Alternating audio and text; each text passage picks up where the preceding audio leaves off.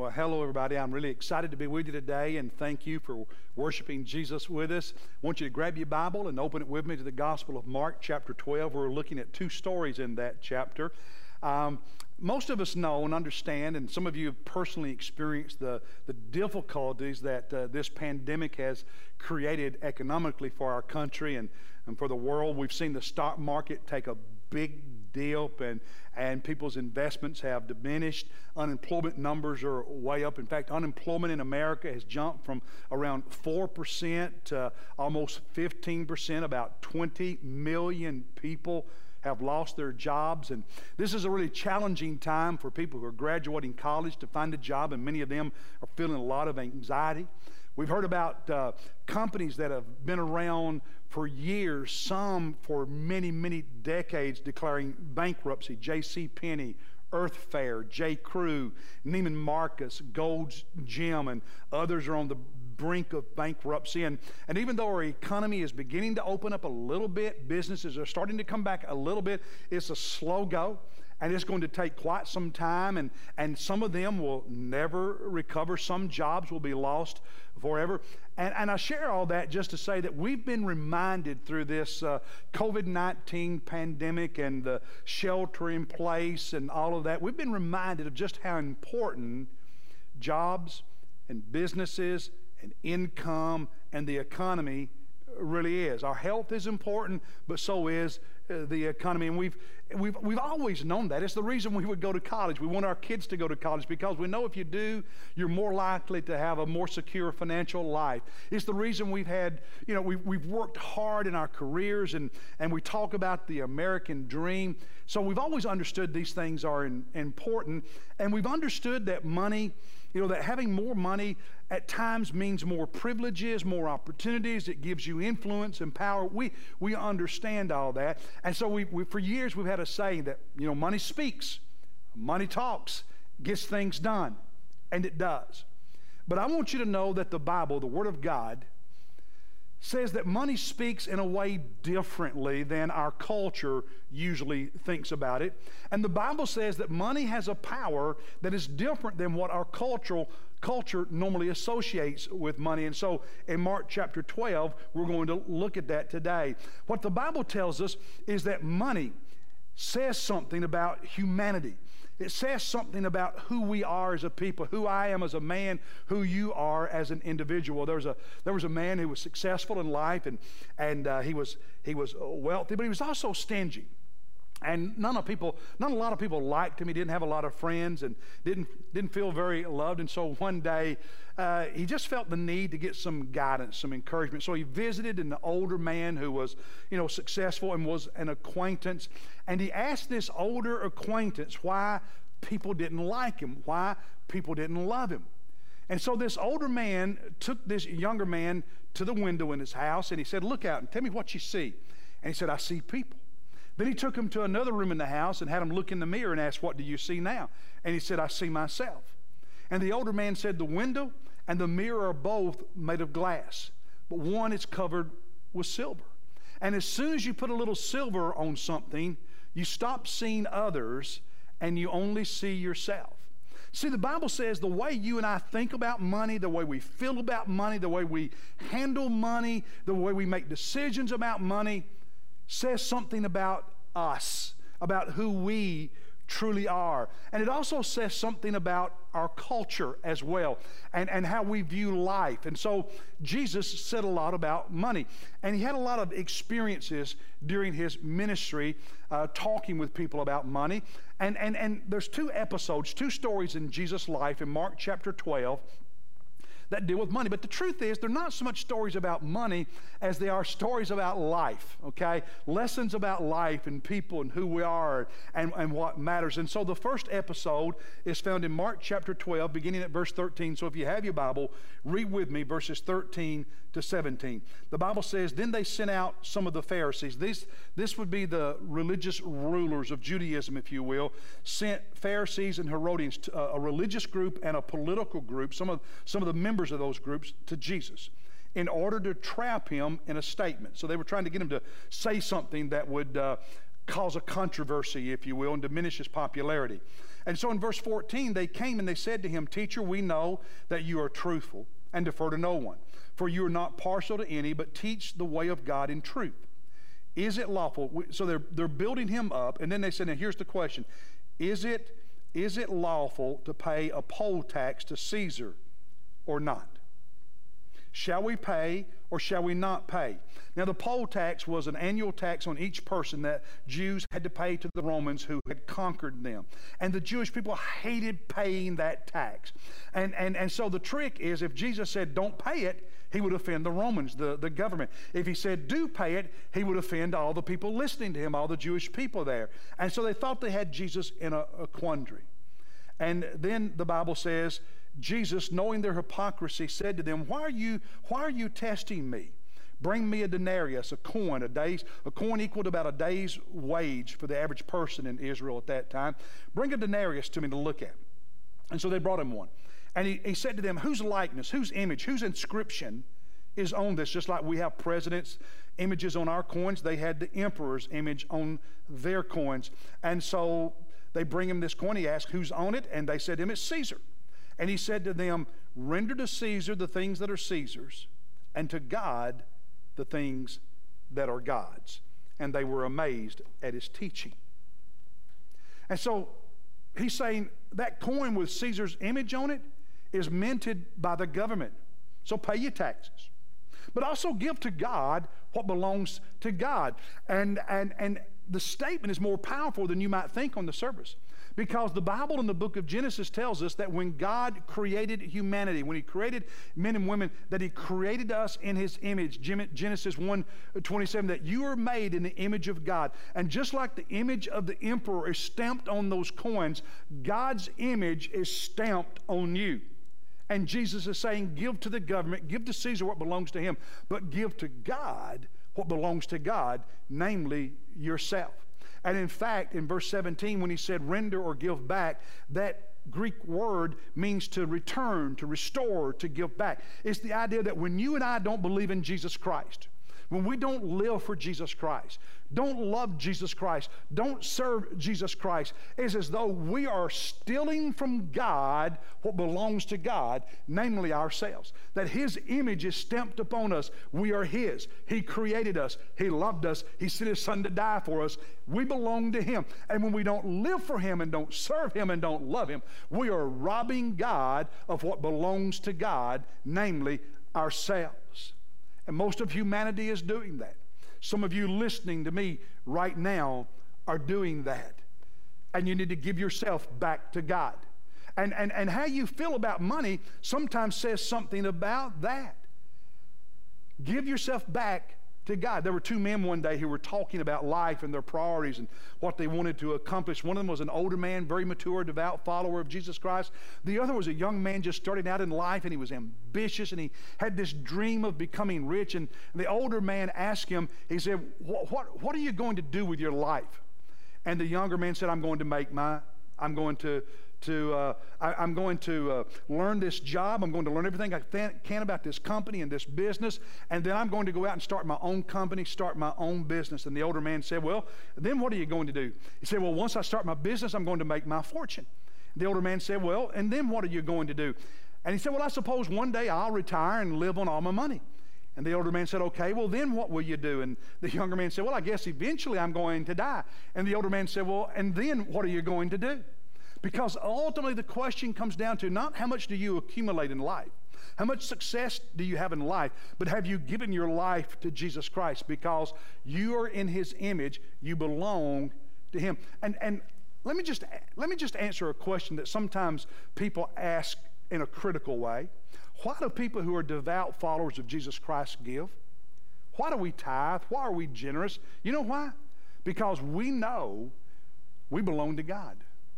And we're not resisting that. We're not fighting that. We've given ourselves to Him. We understand we belong to Him and we have returned ourselves. We have restored ourselves. We have given ourselves to God. We know who we belong to and we joyously give as an expression, as a tangible expression of the reality that all of me belongs to Him. I've given myself fully, completely to Him, and that includes everything that is in part of my life, including my money. And so the first story, when they're trying to trap Jesus by asking a question about taxes, the point he makes is hey, you belong to God.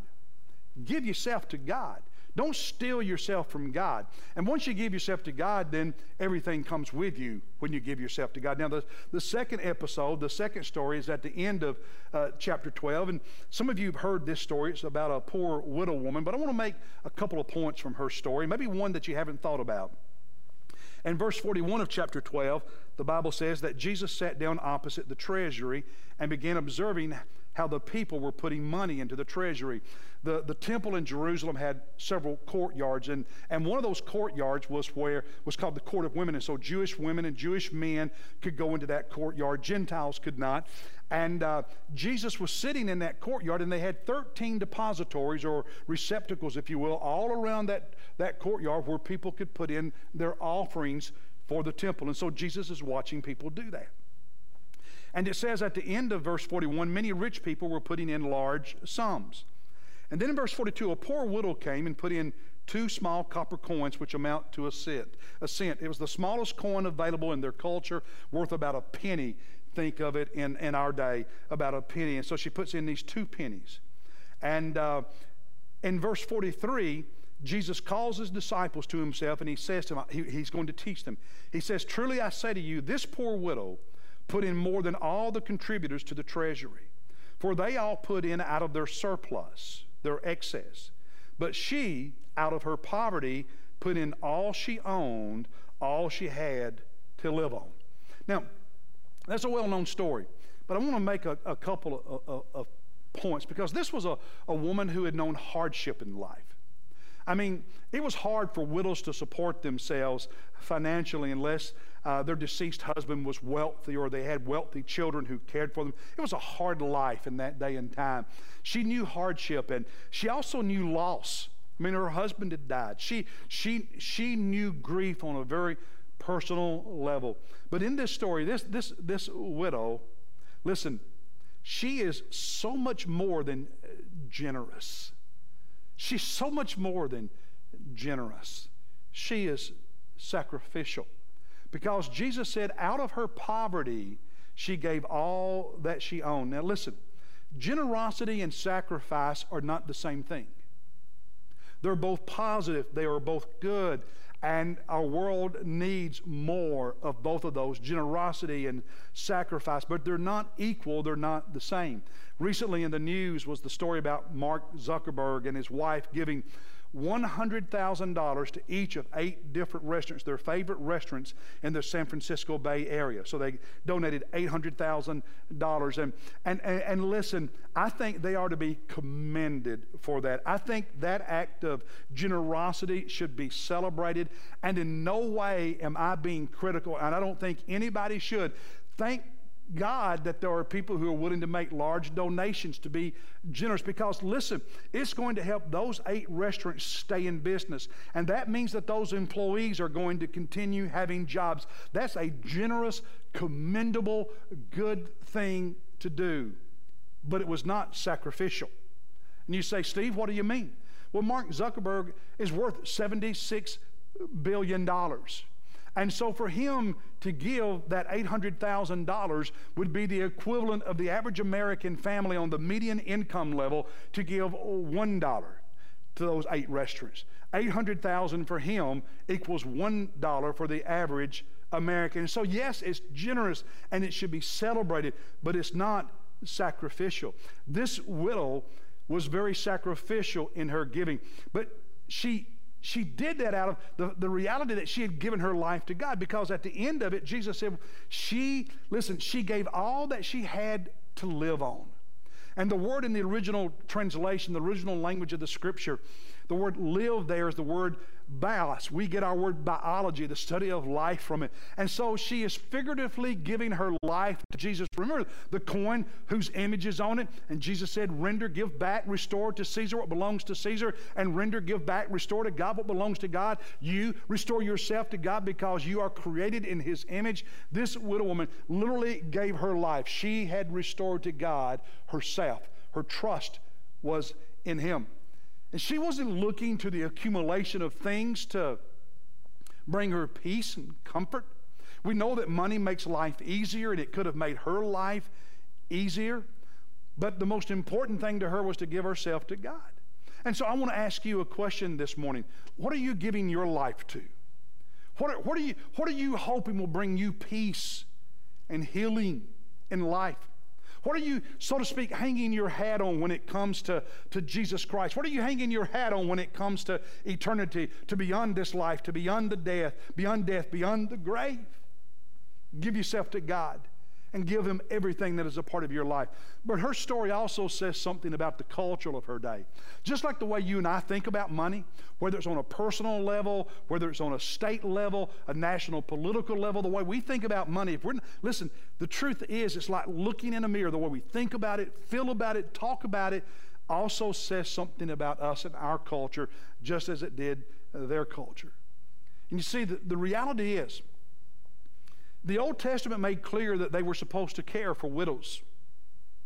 And the fact that she only had two pennies on which to live said something about their society's failure to care for her.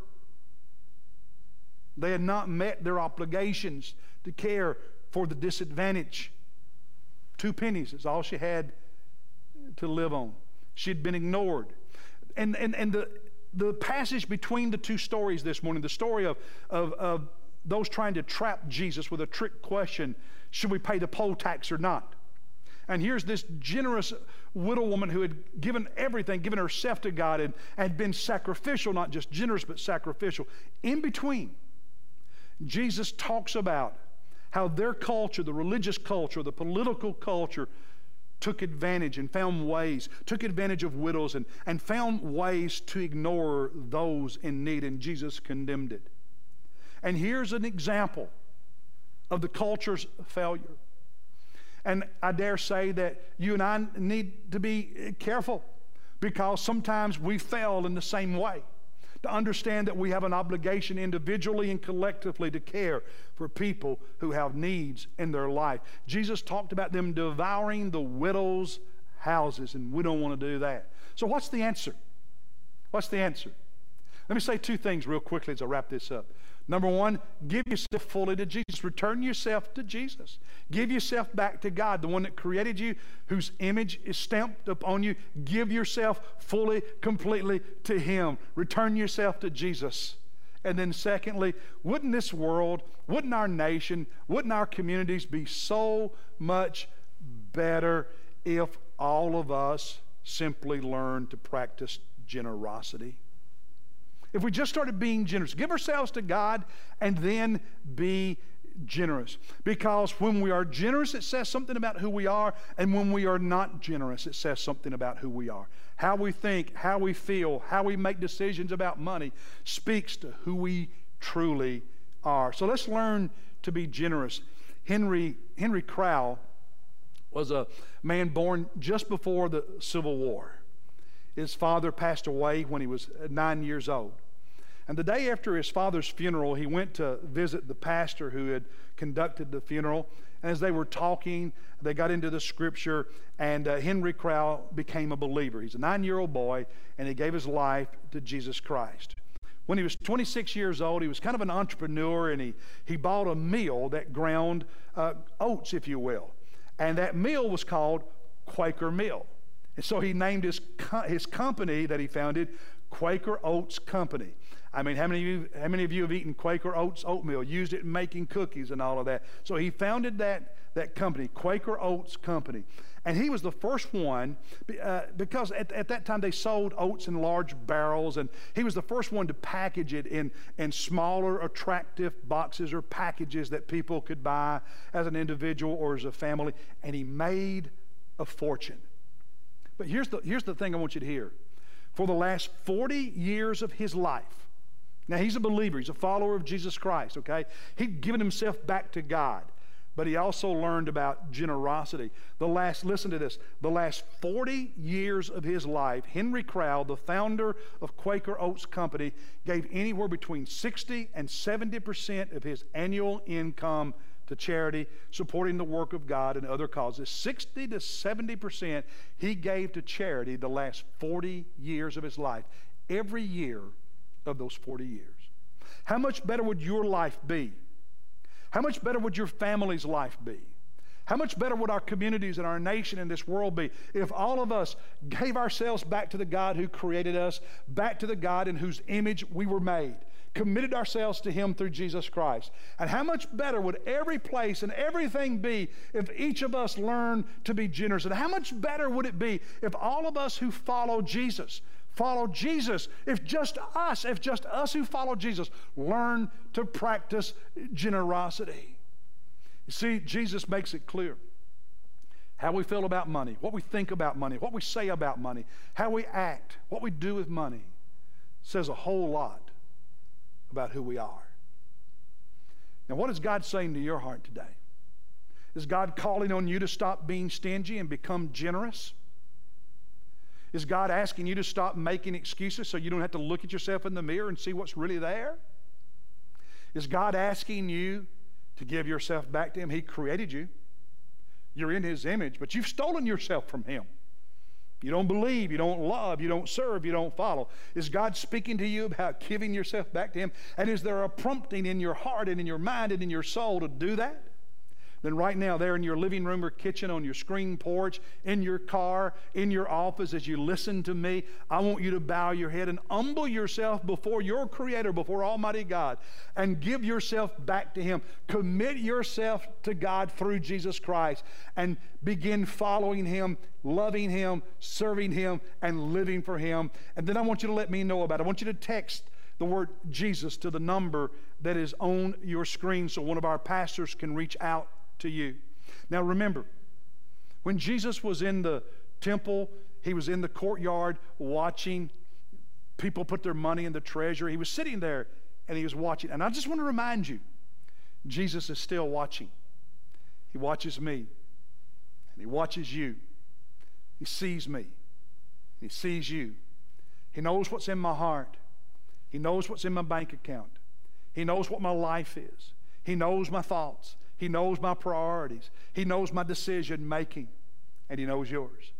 And so surrender yourself, give yourself back, and then text the word Jesus to that number on the screen and let me know about it so one of our pastors can help you in your walk with Jesus Christ. We want to follow up with you.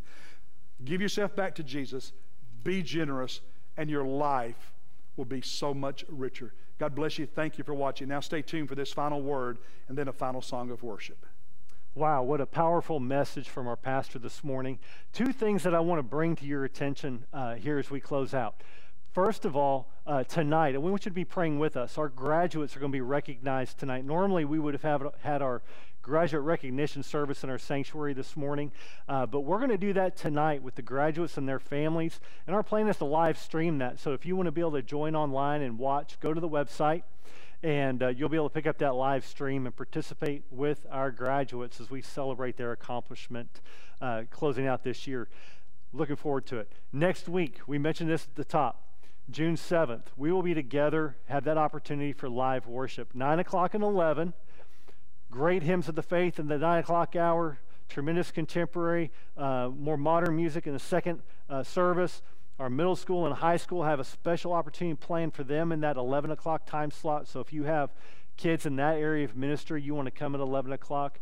But here's what we're prepared for. We want you to know go to the website. You'll see all the details about what we have planned for you to maintain all the protocols we're being asked to, to maintain. We have the sanctuary set up perfectly for physical distancing, be able to sit with your family be able to engage and participate fully in worship, and yet be able to manage your own personal space and maintain the safety that, that we need to, to continue to manage through this process. We are looking forward to you being with us. For those of you that don't choose to because you're not quite ready yet, or, or maybe you have some issues that need, you need to stay home, we want you to be assured that we will continue to provide you worship services just like we are today online that you can log into each Sunday morning as we continue to work through the details of, of what we're having to do with this pandemic.